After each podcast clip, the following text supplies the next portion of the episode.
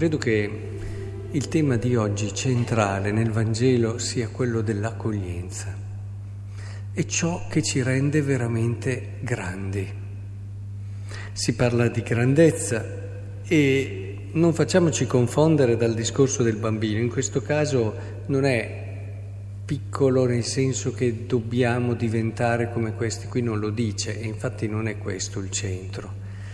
Eh, il bambino è qualcosa che da un punto di vista produttivo, da un punto di vista anche dell'esperienza di vita, del... è poca cosa.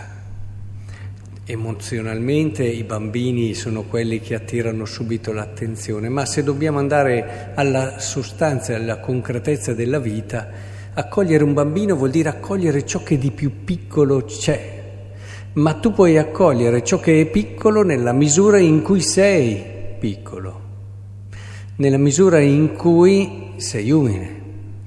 L'accoglienza cresce in modo proporzionale con la nostra umiltà. Più siamo umili, più siamo in grado di accogliere l'altro, di accoglierlo anche nelle sue povertà, anche nelle sue piccolezze. Siamo anche in grado di farci prossimi nel vero senso della parola. Ecco, penso che davvero questa insistenza che Gesù, questa educazione che Gesù sta dando ai suoi, che si stanno perdendo in discussioni sciocche su chi fosse il più grande, eh, pensate, quando si è più grandi, eh, come anche un po' quello che è ricco, no? per riprendere anche il tema della letture di ieri, tende a sentirsi autosufficiente. Quando io posso fare tutto quello che voglio, oppure quando io ho tante qualità, eh, mi sento auto, non ho bisogno. E, ed è questo che mi rende piccolo. Perché puoi avere tutte le qualità del mondo, ma sarai sempre piccolo nella misura in cui non ti fai persona che accoglie l'altro e gli dai valore, gli dai importanza, chiunque esso sia.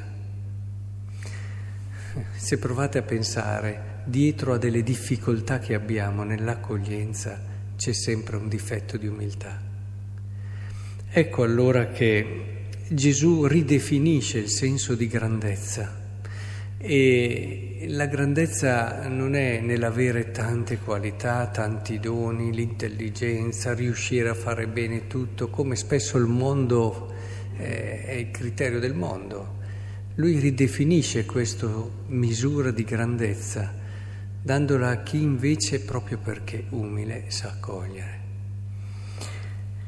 E allora anche in quel caso appena successo, appena detto queste cose, ecco che subito Giovanni, il discepolo che lui amava, e quindi si vede come amava anche chi può essere debole, perché non capisce la situazione, neppure l'insegnamento di Gesù e subito dice, Maestro, abbiamo visto uno che scacciava demoni nel tuo nome, glielo abbiamo impedito, perché non ti segue insieme con noi?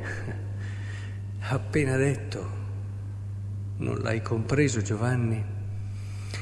E non è adesso, questo succede a volte anche quando ci si unisce a certi movimenti, gruppi, quelli che sono, o si entra in certi ordini religiosi, a volte si pensa solo perché si è entrati lì eh, di essere il top e al top anche di quella che è l'esperienza di fede e si tende a volte a guardare chi è intorno come mancante oppure addirittura come avversario, non c'è questa serenità a volte. E, ehm, da una parte può starci umanamente quando aderisci a una certa esperienza, lo fai anche perché la ritieni la migliore, ma devi stare attento a non pensare che sia la migliore in assoluto, può essere la migliore per te ma quante altre ricchezze e risorse ci sono nella Chiesa, oltre quell'esperienza lì, infinite. E se sei umile, allora saprai anche accoglierle. E così Gesù gli risponde proprio questo, sì, non è di quelli che mi seguono, ma dilata il tuo cuore. Infatti, se ci pensate, quando queste parole, perché chi non è contro di voi è per voi, sono molto più accoglienti, molto più aperte rispetto all'altro detto eh, che dice chi non è con noi è contro di noi. Qui invece chi non è contro di noi è per noi. E quindi io direi proprio che questo Vangelo, Vangelo è un concentrato di accoglienza nell'umiltà. Eh, che il Signore ci aiuti a essere così. Saremo molto simili a Maria, che ha portato nel mondo questa misura di grandezza.